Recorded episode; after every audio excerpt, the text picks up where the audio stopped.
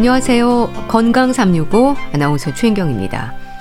100세 시대에 고령 사회 이제 곧 초고령 사회를 앞두고 있는데요. 평균 수명이 늘어날수록 걱정도 많아지는 이유 중에 하나가 건강입니다. 특히 치매에 대한 부담이 불안감으로 이어지기도 하는데요. 치매를 일으키는 가장 큰 위험으로 지적이 되는 알츠하이머병으로 인한 삶의 변화, 걱정이죠. 그런데 치매가 예방은 가능한 걸까요? 위험 요인들로 지적이 되는 부분은 뭘까요? 오늘은 특히 알츠하이머병에 대해서 살펴보고요. 노년기로 갈수록 위험이 높아지는 골다공증에 대해서도 알아보겠습니다. 건강 365 조용필의 그대 발길 머무는 곳에 듣고 시작하겠습니다. KBS 라디오 건강 365 함께 하고 계십니다. 알츠하이머병은 치매를 일으키는 가장 흔한 신경계 퇴행성 질환입니다. 신약 개발에 반가운 소식도 있지만 아직 근본적인 치료는 어렵다는 지적인데요.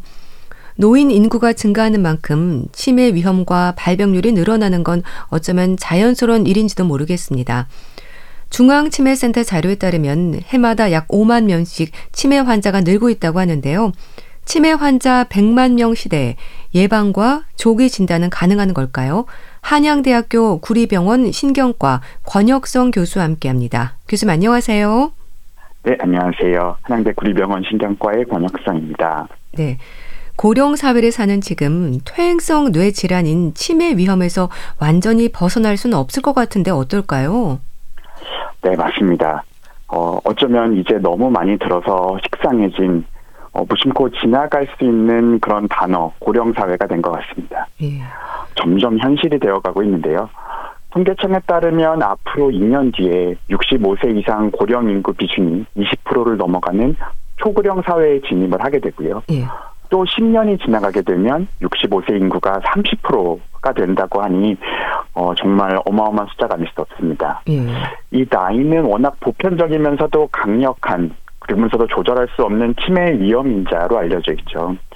보통 65세 이상에서는 10% 정도, 75세 이상에서는 20% 정도의 그 치매 유병률을 보인다고 알려져 있기 때문에 앞으로 치매 환자들 그리고 이들을 돌보는 가족 사회의 부담은 커질 수밖에 없을 것으로 보입니다. 예. 가장 중요하고 궁금한 건 치매는 예방이 가능한가 이 부분이거든요. 어떻습니까? 어, 정말 어려운 질문입니다. 예. 하지만 매우 중요한 질문이라고 생각을 하고요. 어, 답변을 드리기 전에 조금 어렵더라도 혼용이 되어서 사용되고 있는 두 가지 단어에서 먼저 간단하게 설명을 드리고자 합니다. 사실 오늘 꼭 제가 말씀드리고 싶은 부분이기도 해서요. 어, 중간에 기회가 된다고 하면 조금 더 부연 설명을 드리도록 하겠습니다. 예. 먼저 이제 치매라는 것은 원인에 상관없이 인지 기능이 심하게 떨어져 있는 저하된 경우를 말합니다. 예. 이 병명이 아닌 거죠. 이런 치매를 유발하는 질환이 한 100가지도 넘게 알려져 있습니다. 이 중 가장 흔한 원인 질환이 바로 그냥 쉽게 얘기하고 있는 알츠하이머 병이 됩니다. 예. 알츠하이머병은 머리에 이제 아밀로이드라고 하는 물질 그리고 과인산화된 타우라는 이런 안 좋은 물질들이 많이 누적이 되면서 예. 뇌가 나이보다 빨리 더 작아지게 되고 그 이후에 수년 이상, 뭐 길게는 10년 이상 지난 이후 인지 기능이 떨어지게 되는 질환이 됩니다. 예. 다시 말해서 현재 내 기억이 정상이고 아무런 문제가 없다고 하더라도 이런 비정상적인 아밀로이드 그리고 병적인 타우들이 머리에 많이 누적이 되어 있다고 한다면 우리가 이제 알츠하이머 병이라고 부를 수 있게 됩니다. 그럼 이제 다시 질문으로 돌아와서 예. 치매는 예방이 가능한가라고 물어보시게 되면 예. 답은 예방이 가능한 부분과 이제 그렇지 못한 부분이 같이 있다고 말씀을 드릴 수 있습니다. 예. 뭐 예를 들어서 나이나 유전적인 부분들은 이제 어찌할 수 없는 부분들이 되겠고요. 예. 하지만 이제 다양한 음식 요법, 뭐 유산소 운동이나 근력 강화 운동들, 이제 인지 자극, 재활, 인지 훈련을 이제 포함하는 인지 중재 치료 이런 것들은 이제 치매 예방에 효과가 있다고 알려져 있습니다. 예. 다만 앞에 말씀드린 이제 알츠하이머병 그 자체를 예방하는 방법은 아직까지 알려져 있는 방법이 없고요. 그래서 최근 이렇게 인지 저하가 심하게 진행되기 전에 머리에 쌓여 있는 아밀로이드 물질들을 이제 제거를 해서 예. 인지 저하가 진행이 되는 것을 예방하는 이제 치료제들이 임상의 성공을 거두었고 해외에서는 사용이 이미 시작이 되었습니다. 예. 그러면 이건 어떨까요? 치매 역시 조기 발견하는 게 중요하지 않습니까? 조기 발견도 가능한가요? 네, 맞습니다. 이 역시 이제 두 가지로 나눠서 이제 답변을 어, 드려야겠는데요. 예. 치매가 진행되기 전에 이제 조기 발견을 해서 악화를 늦출 수 있도록 생활 습관을 개선하거나 이제 약물 치료를 사용하는 것은 중요합니다. 예. 이것들이 생활에 문제가 되지 않도록 관리를 해가는 그런 개념이 되겠죠. 일반적으로 간단한 인지 기능 검사를 먼저 하게 되고 인지 저하가 의심이 될 경우에 조금 더 자세한 검사들을 추가적으로 진행을 하게 됩니다. 예. 하지만 이제 머리 안에 아밀로이드라고 하는 물질이 쌓여 있는지를 검사하는 방법은 현재는 아밀로이드 펫이라고 하는 핵이약 검사 또는 그 바늘을 찔러서 그 물을 빼서 확인하는 척수액 검사 요 두 가지 방법이 있고요. 이를 통해서 알츠하이머 병이 있는지 없는지를 이제 확인을 할 수가 있습니다. 예. 하지만 이제 이런 검사들의 경우는 이제 비용 문제도 좀 있고 예. 어 침습적이라는 허리 아무래도 허리에 바늘을 찔르게 되는 그런 문제들이 있기 때문에 그리고 더 나아가서는 이제 아밀로이드 양성 즉 알츠하이머 병이 확인이 된다고 하더라도 아직까지는 이제 이것을 치료할 수 있는 제거할 수 있는 치료가 없었기 때문에 어, 일반적으로 다 검사를 하고 있지는 않고 예. 증상이 좀 일반적이지 않거나 혹은 이제 환자나 보호자가 특별히 원하는 경우에 한해서만 이제 검사를 해오고 있었습니다. 예. 그런데요, 교수님이 진행하신 연구 중에 혈액과 뇌 영상 검사로 3년 안에 인지 단계가 전환되는 걸 예측할 수 있다는 연구 결과가 있던데요. 좀 설명을 좀 해주시죠. 어, 네. 저는 이제 혈액 검사를 이용하게 되면 이제 앞서서 말씀드렸던 해기학 검사나 척수액 검사가 가지고 있는 단점, 지금 비용 문제라던가 이제 침습적인 문제들이 해결이 되기 때문에 많이 좋을 것이라고 생각을 하고 있습니다. 예. 혈액 검사를 통해서 알츠하이머 병이 있는지 없는지를 이제 확인하게 되거나 어, 내가 열심히 운동도 하고 치료도 받았는데 진짜로 이제 병이 좋아지고 있는지를 이제 수치로 확인을 한다거나 예. 미래 예후가 어떻게 될수 있는지를 이제 알 수 있다면 참 좋을 거라고 생각을 하고 있고요. 예. 어, 이미 해외에서부터 많은 연구들이 이제 진행이 되고 있습니다. 이 중에서 이제 그 말씀해주신 연구는 어, 그 미래 인지 저하가 진행이 되는 것을 혈액 검사를 통해서 이제 예측한 연구입니다. 예. 혈액 검사, 환자 핵의학 검사, MRI 결과, 그 다음에 인지 기능 검사들을 다 종합한 이후에 이 환자분이 앞으로 3년 이내에 인지 단계가 바뀌게 될 가능성이 있는지를 예측한 연구입니다. 예. 또 인지 단계가 바뀐다는 것은 현재 인지가 정상이었다고 하면 경도 인지 장애로, 뭐 내가 경도 인지 장애인 상태였다고 하면 치매로 바뀌게 되는 것을 의미하게 됩니다. 예. 그래서 혈액 검사 한 가지만으로도 80% 이상의 정확도를 보였었고요. 폐기학 검사와 인지 기능 검사를 이제 합칠 경우에 거의 90%에 가까운 정확도를 이제 보였습니다. 네. 연구는 어떤 방법으로 진행이 된 건가요?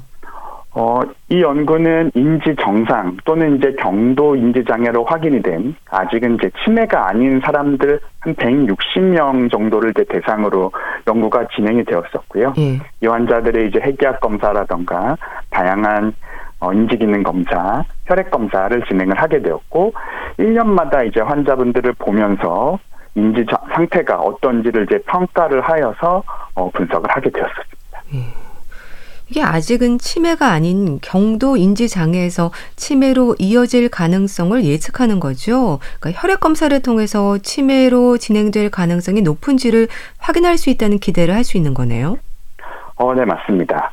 특히 이 연구에서는 이제 경도 인지장애인 사람들만으로 이제 대상을 하였을 때는 예. 그 정확도가 95%를 넘어가게 되었고요. 아무래도 이제 인지 정상인 분들은 워낙 다양한 환자들이 등록이 되다 보니까 어, 경도 인지장애 많은 환자를 대상으로 하였을 때는 정확도가 훨씬 더 높았었습니다. 어, 이렇게 혈액 검사를 통해서 이제 치매로 진행이 될 가능성이 높은지를 이제 확인을 할 수 있게 되긴 하는데요. 네. 아직까지는 우리나라에서 혈액 검사를 통해서 이런 치매 단계라던가 정도를 예측하는 것은 이제 승인이 되어 있지는 않은 상태입니다. 네. 그렇게 되면 좋겠는데 이제 앞으로 추가적인 연구도 필요한 건가요? 어, 맞습니다. 우선 혈액 검사를 통해서 이제 미래에 대한 예측 이외에도 알츠하이머병의 유무를 예측하거나 치료의 효과를 보는데 의미가 있는지 그런 것을 확인하는 연구들이 계속 진행이 되고 있고요. 예. 앞서 말씀드린 것처럼 아직 혈액 검사가 한국 FDA 승인을 이제 받지 못한 그런 상태이기 때문에 그리고 아직까지는 워낙 검사실별로 이 정확도의 차이가 조금씩은 존재를 하고 있어서 음. 이런 것들에 대해서 더 연구가 필요한 상태입니다. 음. 그럼 앞으로 알츠하이머병의 새로운 치료제가 개발되거나 했을 때 혈액 검사를 통해서 치료 효과를 미리 확인할 수 있다거나 이런 부분의 기대도 가능한 겁니까? 네, 아직은 뭐 연구가 더 필요한 부분이긴 합니다. 혈액 검사를 통해서 내가 이제 미래에 치매가 걸릴 위협성이 얼마나 올라갔는지 낮아졌는지들을 어, 눈으로 보면서 예. 예측할 수 있을 것으로 이제 기대를 하고 있습니다. 예. 신약에 대한 기대도 높지 않나요? 새로운 치료 약물들이 아직 국내에는 도입이 되지 않은 거죠? 네, 맞습니다. 현재 세 가지의 신약이 임상에서 성공을 이제 거두었습니다. 어, 이름은 아두카누맙, 레카네맙, 도나네맙이라고 하는 그런 이제 약물인데요. 예. 어, 미국에서는 현재 이제 사용이 시작이 되었긴 하였지만 아직 국내에는 도입이 되지 않은 상태이긴 합니다. 예. 그럼 치매 치료에 있어서 아직까지는 인지 기능이 악화되는 걸 최소화하는 게 목표인 걸까요? 현재 병원에서 처방이 되고 있는 그런 치매 약제들은 그 알츠하이머병으로 인한 치매 환자들을 대상으로 해서 근본적인 이제 원인 물질을 치료한다기보다는 예. 인지 기능을 회복 또는 이제 유지시키면서 악화되는 것을 이제 최소화하는 것을 목표로 하고 있습니다. 예. 치매에 대한 두려움은 사실 노인뿐 아니라 중년층에서도 아주 신경이 쓰이는 부분이라서 치매, 특히 알츠하이머병에 대한 관심이 높을 수밖에 없는데요. 중년의 나이부터 관리가 좀 필요하지 않을까 싶기도 합니다. 네, 맞습니다. 치매가 진행되기 전에 관심을 미리 갖고 어, 관리를 하는 것이 중요합니다. 예. 그럼 특히 위험 요인들로 지적이 되는 혈압 관리라든지 비만, 당뇨병, 또 신체 활동과 같은 부분들이 중요한 걸까요? 네, 치매를 일으킬 수 있는 위험 인자는 정말 다양한 것들이 알려져 있습니다. 예. 뭐 고혈압, 당뇨, 고지혈증과 같은 어, 심혈관 위험 인자의 관리도 중요하게 되고요. 예. 과음이라던가 흡연, 운동 부족, 또한 사회 활동의 부족이 치매 위험 인자로 잘 알려져 있습니다. 음. 뭐 이외에도 만성적인 스트레스라던가 우울감 그리고 수면 장애에 대한 부분도 이제 관리가 필요합니다. 예. 또 건망증이 심해지거나 했을 때 치매에 대한 두려움이 커지는 것도 사실입니다. 근데 건망증과 치매로 인한 뇌 기능의 문제는요, 좀 다르지 않을까요? 네, 그렇습니다.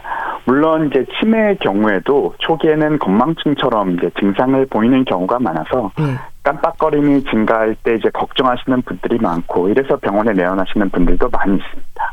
쉽게 구분하기는 어렵지만 일반적으로 이제 건망증으로 부르는 증상들은 예를 들어서 뭐 물건을 어디다 두고 깜빡하고 있거나 어 뭔가를 하려고 했었는데 순간적으로 잘 생각이 안 나는 이제 그런 경우들이 있게 되는데요. 예.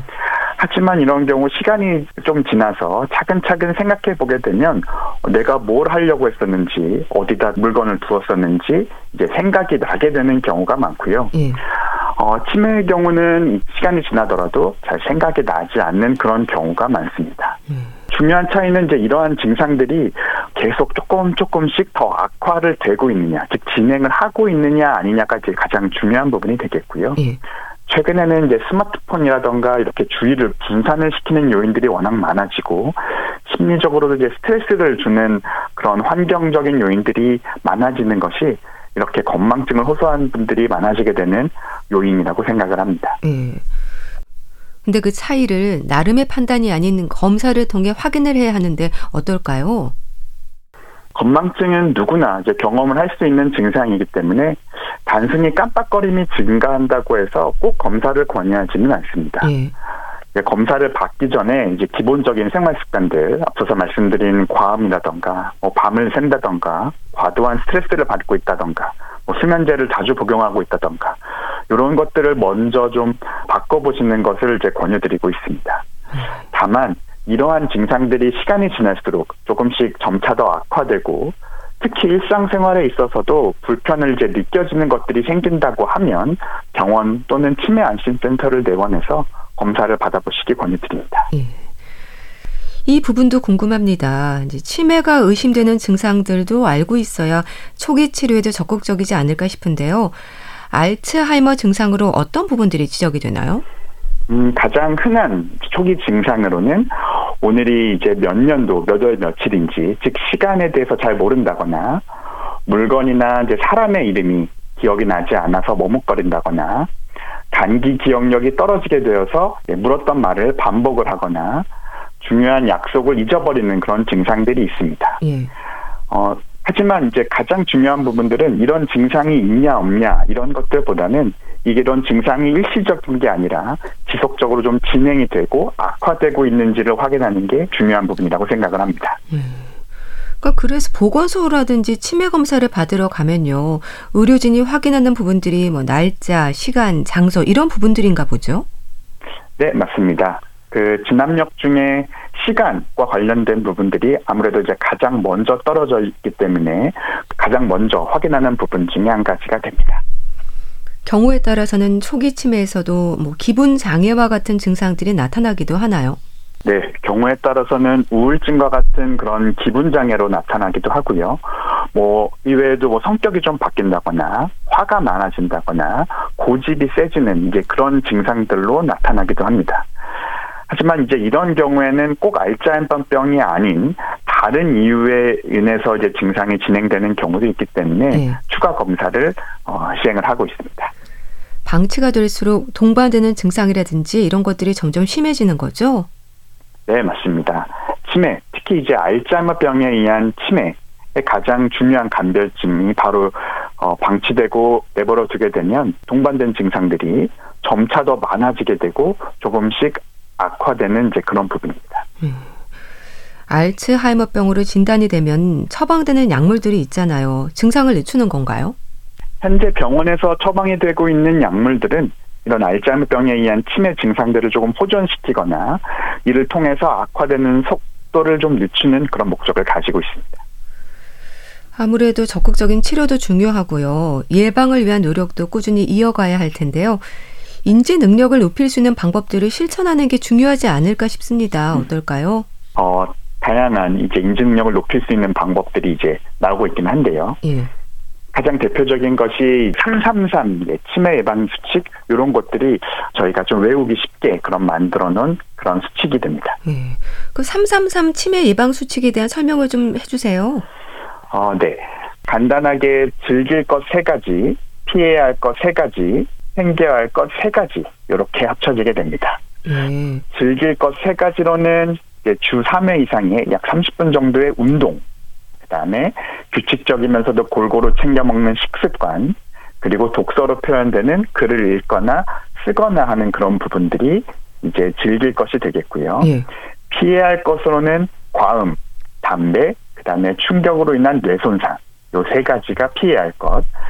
마지막으로 챙겨야 할 것은 건강 검진, 치매 조기 발견, 그리고 사회생활을 통한 이제 소통이 되겠습니다. 예. 자, 그리고 인지 능력을 높일 수 있는 방법도 어떤 부분들이 있을까요?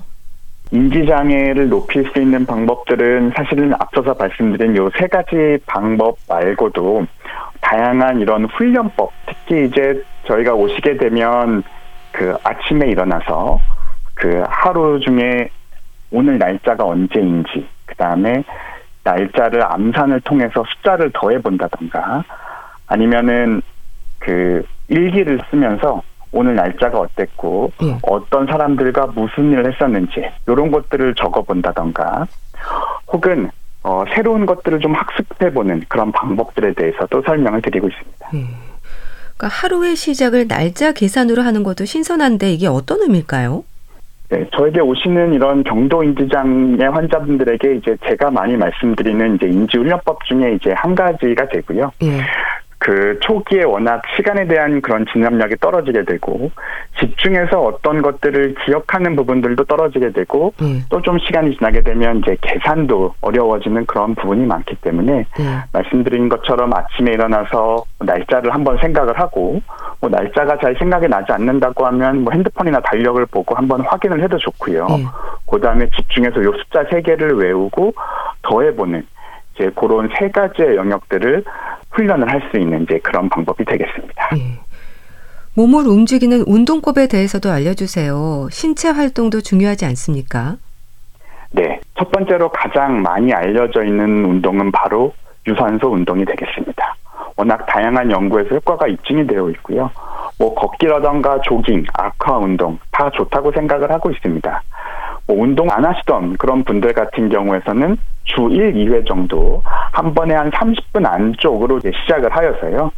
주 3회 이상으로 조금씩 더 운동을 늘려가도록 그렇게 말씀을 드리고 있습니다. 네. 유산소 운동 외에도 뭐 각 관절별 스트레칭을 해준다거나 한 발로 서기 등의 그런 이제 밸런스 균형을 맞춰주는 운동 그리고 이제 근력을 강화시키는 운동들을 이제 함께 하게 되면 더 도움이 된다는 그런 연구들도 있습니다. 예. 하지만 운동을 할 때 가장 중요한 부분은 이게 넘어져서 다치게 될 경우 오히려 득보다 해가 될 수 있는 부분이 있기 때문에 예. 특히 고령 환자분들은 이 부분에 대해서는 주의가 필요합니다. 예.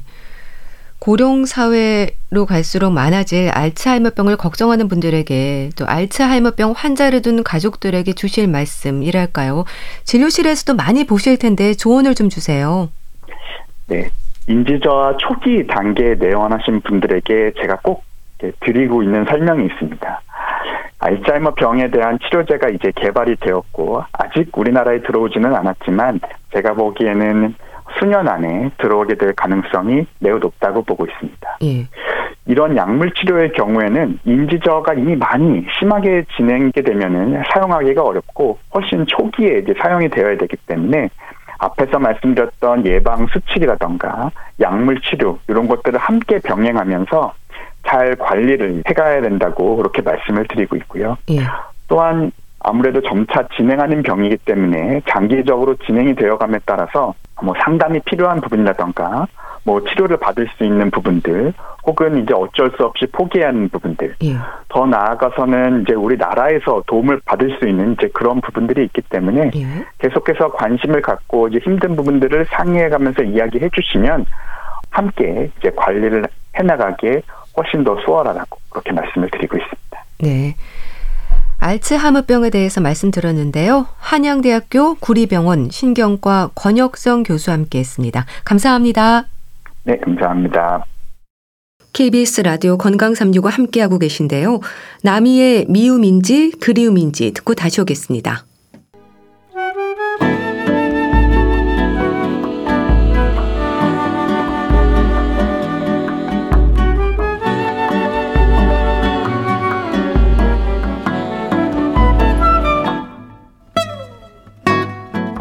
건강한 하루의 시작. KBS 라디오 건강 365. 최윤경 아나운서의 진행입니다. KBS 라디오 건강 365 함께 하고 계십니다. 노년기를 살고 있는 분들에게 건강한 일상을 위한 방법으로 근골격계 질환에 대한 이해가 강조가 됩니다. 특히 노인들에게는 골다공증의 위험이 삶의 질에 큰 영향을 미치는데요. 골밀도에 대한 관심, 그리고 골다공증 예방을 위한 검사와 위험 질환들에 대한 치료까지 살펴야 하는 부분들이 많습니다. 대한의사협회 백현옥 부회장과 함께합니다. 안녕하세요. 네, 안녕하십니까. 중년 이후 노년으로 갈수록 골다공증 유병률이 높다고 들었습니다. 그런가요? 맞습니다. 우리 몸의 뼈는 청소년기를 거쳐서 어, 초기 성년기까지 뼈가 점점 점점 더 튼튼해져서 소위 말해서 골량이 최대가 되거든요. 예. 근데 35세가 넘어가면 어, 그 이후로는 뼈의 양이 점차로 줄어들게 되고 노년기가 접어들면서 장에서 칼슘 섭취나 뼈 생성이 감소하기 때문에 골당 쪽으로 드디어는 진행되게 되는 그런 경향성이 있습니다. 예. 그래서 도대체 얼마나 중년 이후에 높으냐 하고 알아봤더니 50세 이상의 경우 골다공증을 갖고 있는 유병률이 22.4%니까 예. 성인 5명 중 1명 이상이 골다공증이다. 근데 그 중에서도 더 흥미로운 건 남성은 7.5%인데 반해서 여성이 37.3%니까 여성이 남성보다 4배 이상 높다는 겁니다. 엄청나게 높죠. 음. 그리고 그다음에 골다공증만큼 심한 건 아니지만 골감소증이라는 게 있는데요. 예. 이 경우는 이 50세 이상 성인 대상의 거의 절반 정도가 갖고 있었다라는 결과 보고가 있습니다. 그럼 특히 여성들에게 골다공증 위험이 높은 이유가 뭘까요? 남자 여자 통틀어서 사실 뭐 서서히 줄어드는 건 나이 들수록 줄어드는 건 동일한데요. 예. 여성은 폐경이 뚜렷하잖아요. 음. 그래서 50세 전후에 폐경이 되면서 매우 빠른 속도로 그 뼈의 양이 줄어드는 게 골다공증 위험도가 높은 이유가 됩니다. 남성은 여성과 달리 폐경이 뚜렷하지 않고요. 예. 그다음에 기본적으로 남성 자체가 뼈가 크고 그다음에 뼈의 단단한 부분이 더 두껍다는 것, 즉 골량이 애초부터 다르기 때문에 아무래도 골다공증 발생 빈도가 훨씬 적게 되는 거죠. 그 호르몬의 변화가 골밀도에 영향을 미치나요? 맞습니다. 예. 폐경 이후에 심해지는 거는 기본적으로 여성 호르몬인 에스트로겐이 골밀도를 유지하는 효과가 있거든요. 근데 폐경 후에 갑자기 감소되니까 골량은 매우 빠른 속도로 줄어들면서 예. 골다공증이 생길 수 있고요. 특히나 폐경 후에 초기 3 내지 5년 동안 골밀도가 떨어지는 속도가 굉장히 빠릅니다. 예. 근데 골다공증의 상태를 떠올리면 사실 좀 두렵기도 합니다. 뼈가 속이 빈 것처럼 구멍이 숭숭 뚫려 있다는 거잖아요. 네, 골다공이라는 말 자체가 사실 뼈에 구멍 생긴다는 거니까 이름 잘 지었어요, 그렇죠? 예. 아주 실감 나는 이름인 것 같습니다.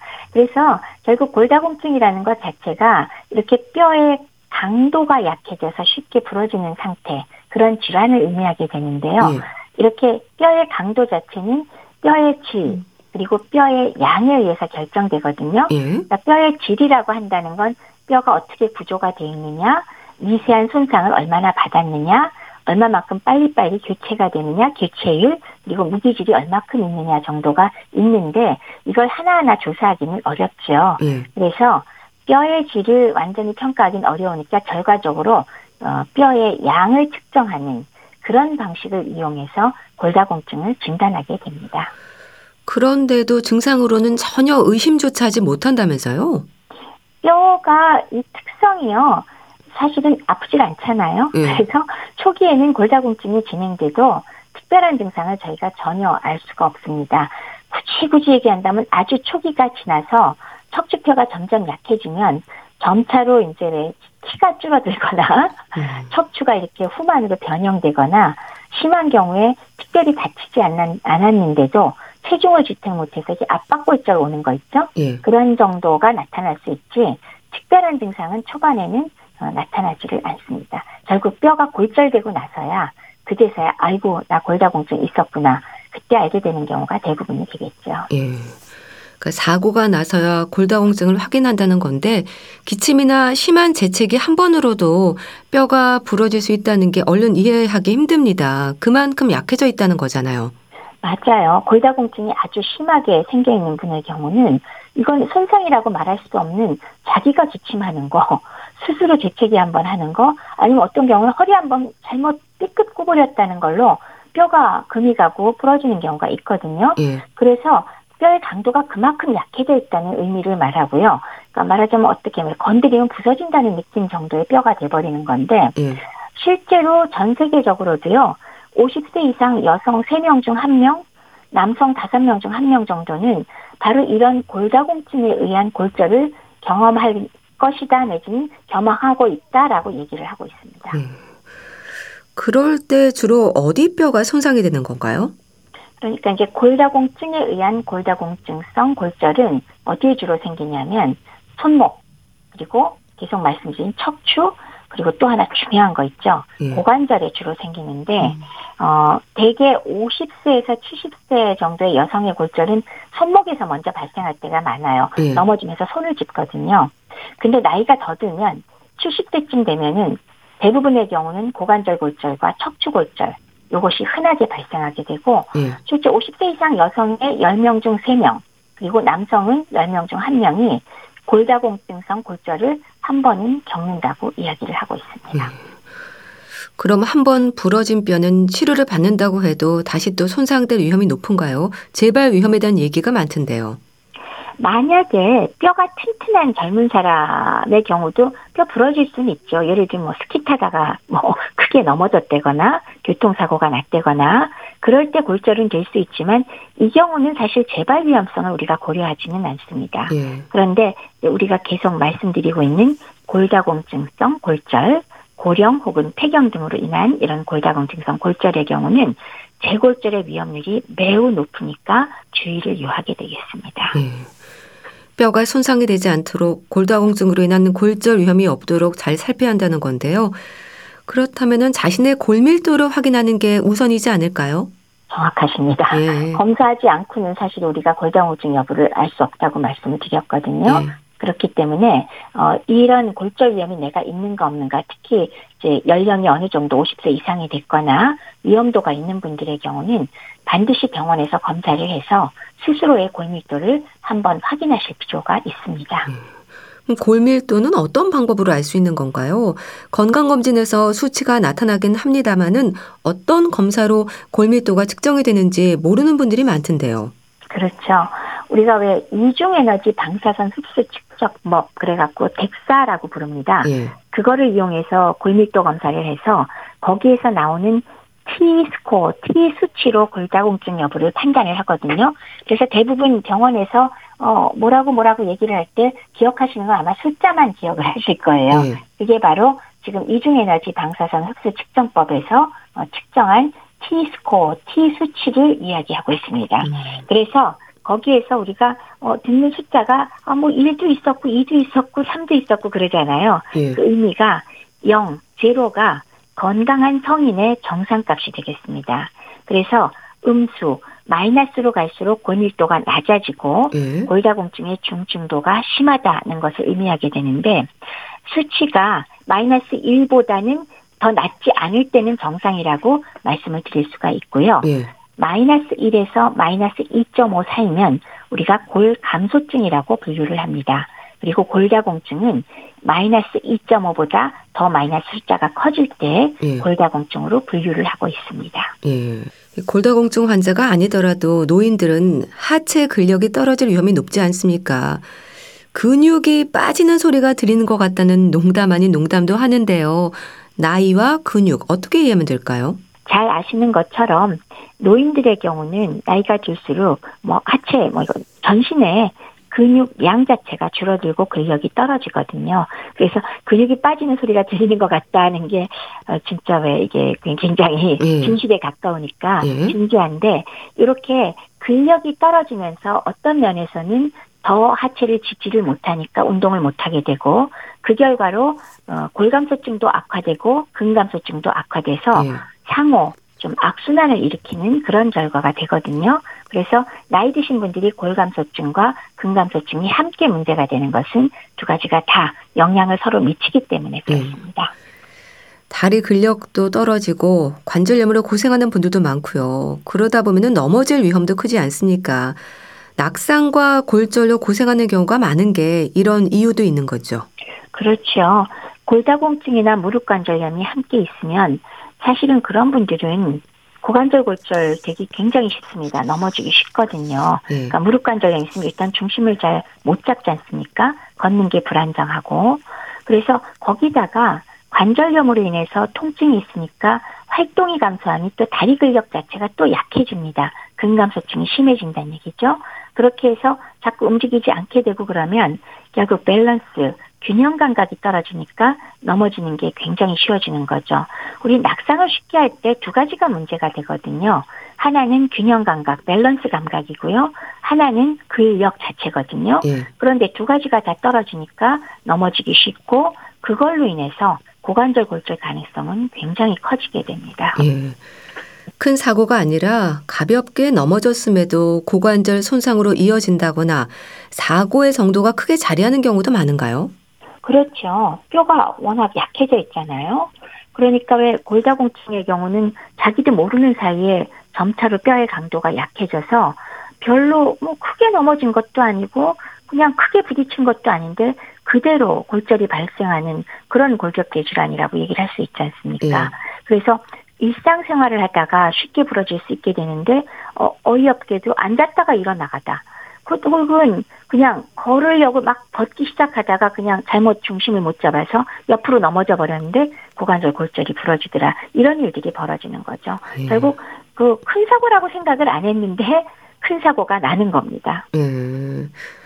그런데요, 낙상으로 골절상을 당하는 것도 얼른 생각하기에는 이제 밖에서 일어나는 사고를 떠올리지만 의외로 집에서 골절상을 입는 경우가 많다면서요? 맞습니다. 어, 침대에서 일어나다가 그냥 쭉 미끄러진다거나 아니면은 거실에서 넘어지거나 뭐 이런 것들이 뭐 상당히 집에서 일어난 일이 굉장히 많습니다. 그리고 특히나 많이 일어나는 게 왜 화장실 욕조 그런 데 있죠. 화장실 바닥과 욕조. 거기서 미끄러져 넘어지는 사고는 뭐 워낙 흔하니까 이런 것들이 전부 다 그 집안 아니면 일상 생활하는 공간에서 넘어져서 부러지는 경우가 워낙 많습니다. 따라서 이런 거에 대한 대비를 많이 해야 되겠죠. 예. 집에 어르신이 있는 경우에는 또 미끄러질 위험이 있는 부분들을 잘 치우고 역시 대비를 하는 것도 필요하겠어요. 굉장히 중요합니다. 예. 그래서 어르신들을 모시고 있을 때는 요새는 그래도 아파트들이나 집 지을 때 신경들을 많이 쓰는데 일단 방해 문턱 전부 다 없애셔야 됩니다. 그래서 거기에 우리가 정상적인 성인은 사실 그런데 걸려 넘어지는 일은 거의 없지만 어린의 경우는 그게 다 문제가 되거든요.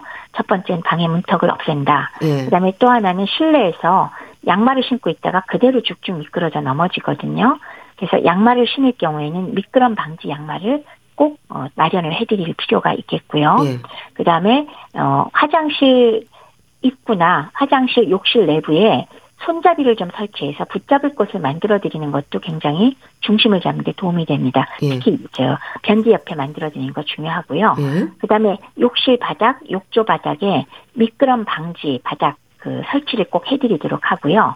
또 하나는 조명을 밝게 해드려야 됩니다. 안 그래도 시력이 떨어져 있는데 불빛까지 어두웠을 때 더 잘 넘어지거든요.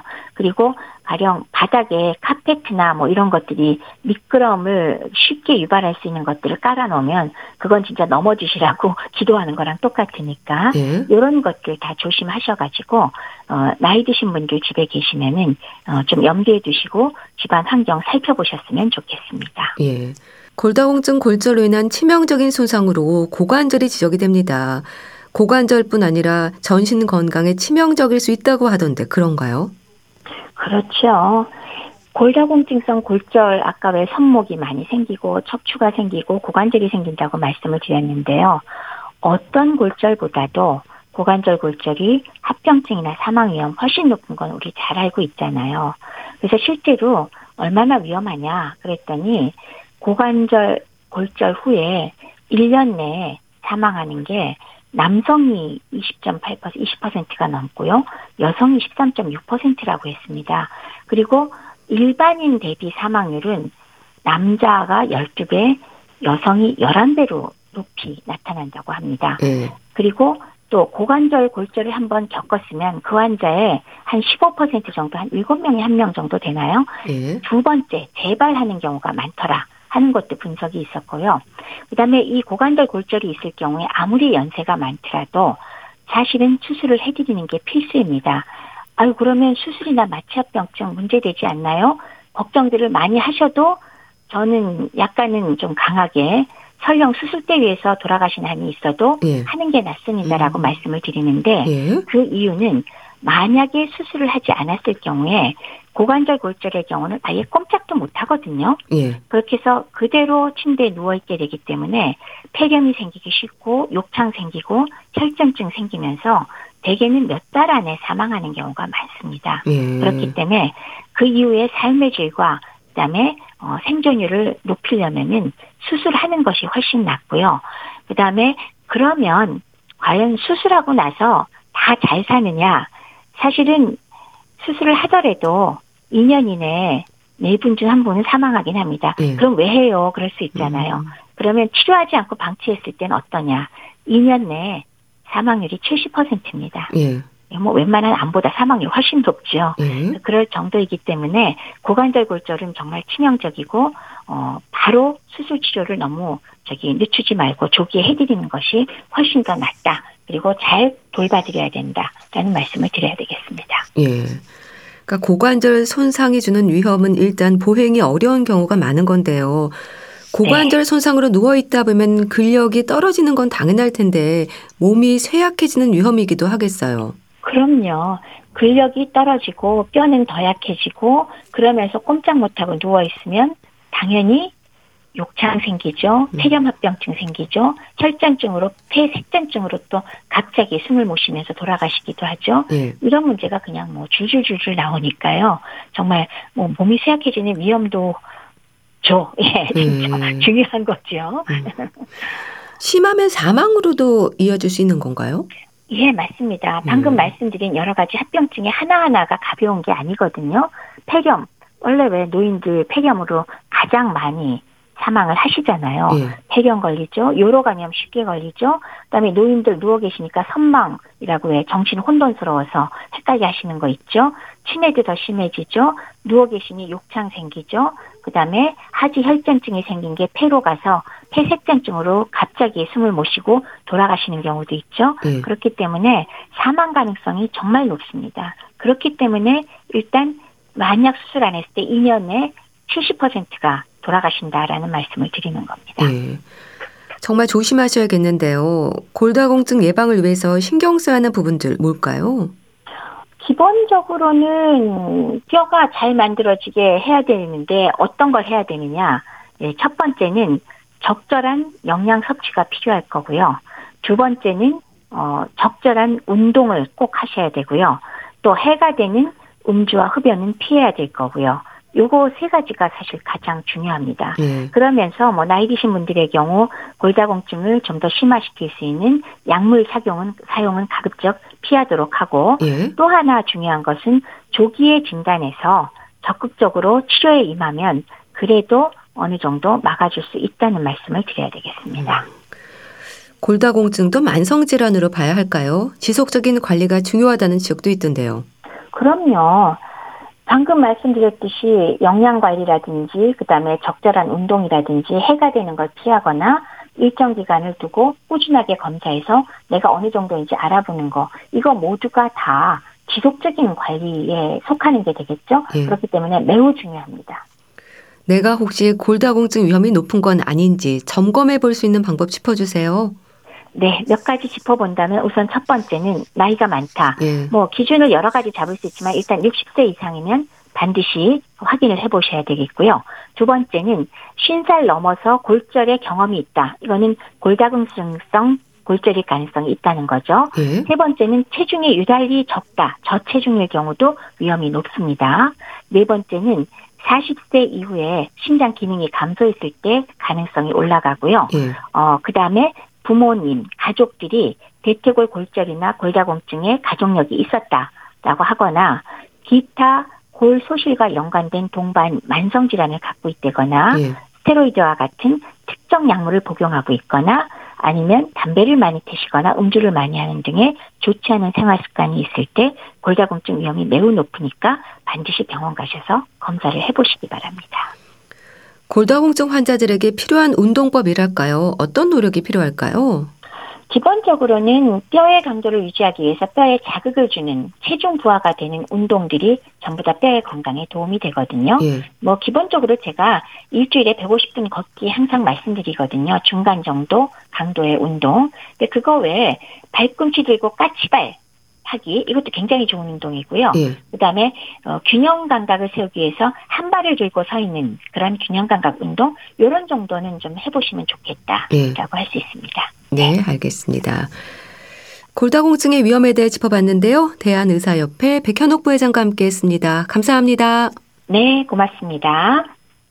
김현우의 오 그대는 아름다운 여인 보내드리면서 인사드릴게요. 건강 365 아나운서 최인경이었습니다. 고맙습니다.